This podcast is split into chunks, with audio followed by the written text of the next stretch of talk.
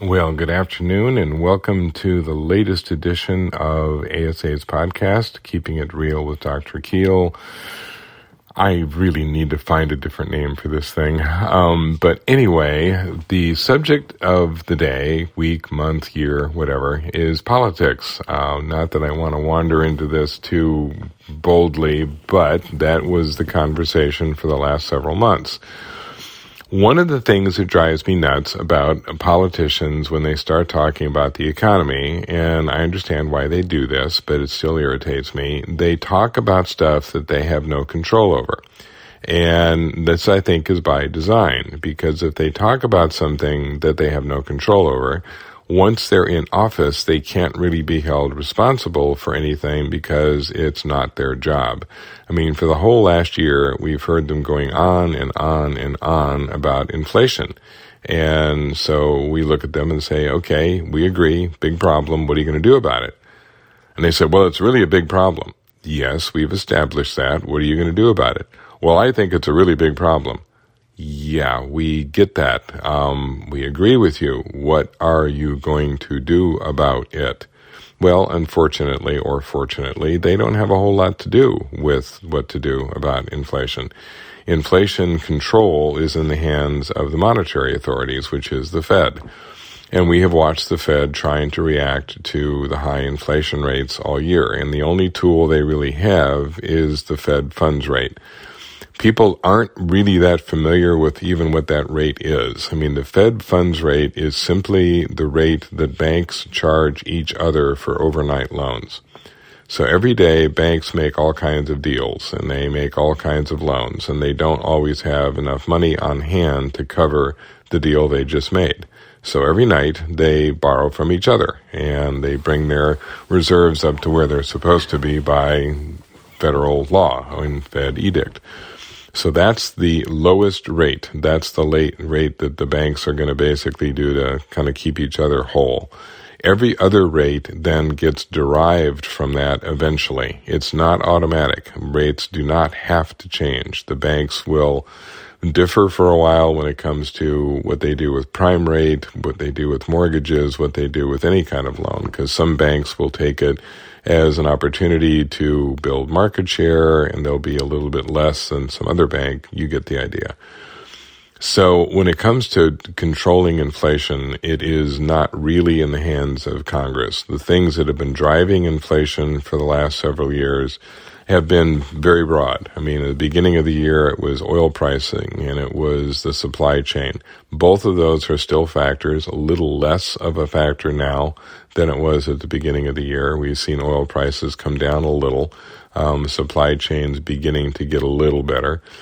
And now we're worried more about wages. That's been the biggest driver is that wage costs have gone up as companies have been forced to respond to those inflation threats. The challenge with wages is that unlike supply chain oil, many of the others, those prices don't come down very easily. Wages don't retreat when things get better. They stay high. So if you gave somebody a raise, it's not like you can turn around next year and say, okay, things are different. We're taking your raise away.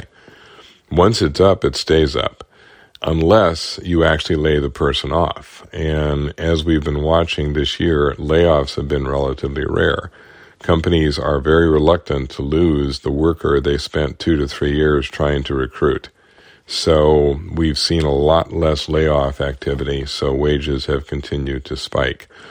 There has been an impact from money supply, but that faded for the most part in 21. We dumped 800 billion bucks uh, into the economy in 2020 to try to compensate for that recession we ended up spending most of that as consumers in 21. So it's not playing a big role now, but it was definitely being stimulative in the first half of 21. So, what do we expect politically if they're not going to be able to deal with some of these big headline issues that they complained about for months? The three things that will be most different, I think, going into the coming congressional year one is a lot less federal spending activity. You have the House of Representatives in the hands of the GOP now, and they're going to be a lot less interested in big spending programs. So a lot of the big spending ideas that were being thrown around last year probably will not come to fruition now.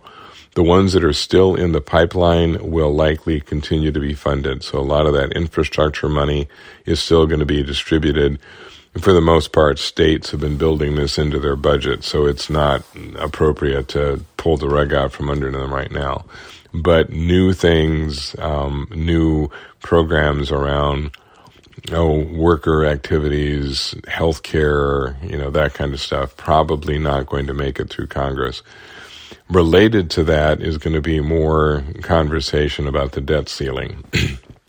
We're the only country in the world that does it this way. Most countries, when they fight about the budget, fight about the budget. And if they're going to decide to cut the budget, they do it when they're discussing it. We go ahead and pass a budget we can't afford and then appropriate money for the budget we can't afford and then decide we have to borrow money to pay for the budget that we just passed, even though we knew we couldn't afford it when we passed it. So we go back to selling T bills and we run up our debt even further. And the debt load right now is 130% of GDP. The only resort left for people who want to see spending cuts is to try to hold up that debt situation, sort of prohibit the U.S. from borrowing more money makes sense up to a point, except that if you do that after you have gone through all the process of budgeting and appropriating, it affects the value of the of the bond itself. And when we have had conflicts over this, we've seen the value of the U.S. bond drop almost into troublesome territory, which makes everything else in the economy more expensive. So it's really the worst conceivable way to protest against excess spending.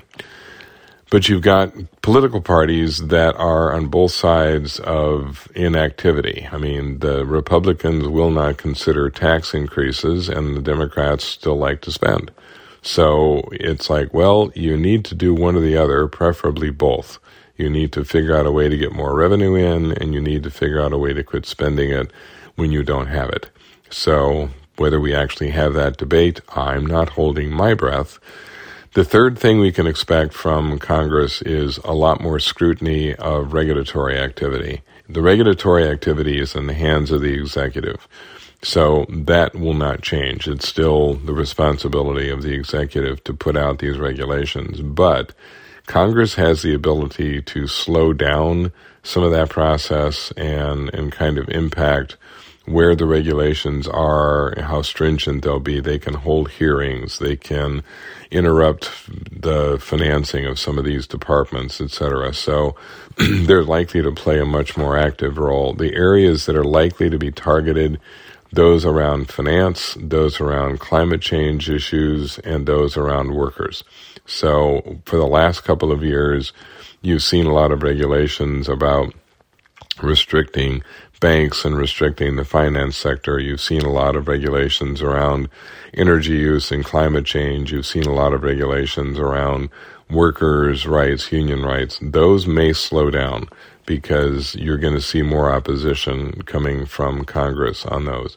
Many of them will sneak through anyway, but but some more high high profile ones will be under consideration.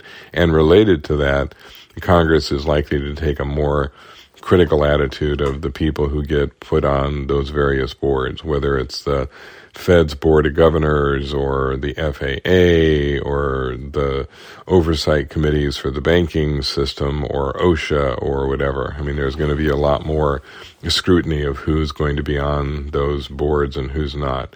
So nothing dramatic. It's not like Congress is going to come to power and, and pass a law against inflation. It just doesn't work that way.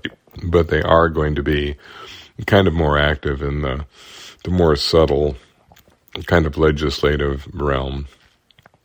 It's probably also going to be an opportunity for the center to play a bigger role, kind of as they've done for the last couple of years. If you look at at what was being attempted by the Democrats that was frequently at the pace set by Kyrsten Sinema and Joe Manchin.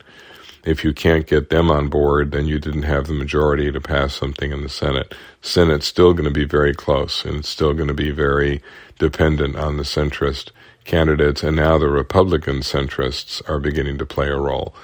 This was kind of a disappointing election for those that are on the more right wing side of the Republican Party, which has emboldened the more moderate side of the Republican Party. And so they're starting to exert themselves as well. What that tends to do is just slow down drama. Um, you've got a little less support to do anything dramatic uh, as far as, as legislative change. Not that it's going to be inactive by any stretch, um, and companies will have to watch carefully if somebody gets engaged in, in their line of business. Look for a little more attention being paid to endemic issues like worker shortage and even to some extent housing. Um, that's become a priority for both parties, which could be an opportunity for a certain amount of, of cooperation across the aisles. When you get the two houses separated, House one in one party, House two in the other, that's when you start to force them to interact with each other, you know, because nothing happens at all if they don't. And now they're focusing on the next big election. So, coming up in two years, what they don't want to do is come into the next election having accomplished absolutely nothing for two years. So they're going to want to find ways to get to work with one another. So there you go. That's the closest thing to a political rant that you're going to get from an economist today. Thanks very much, and we will talk again soon.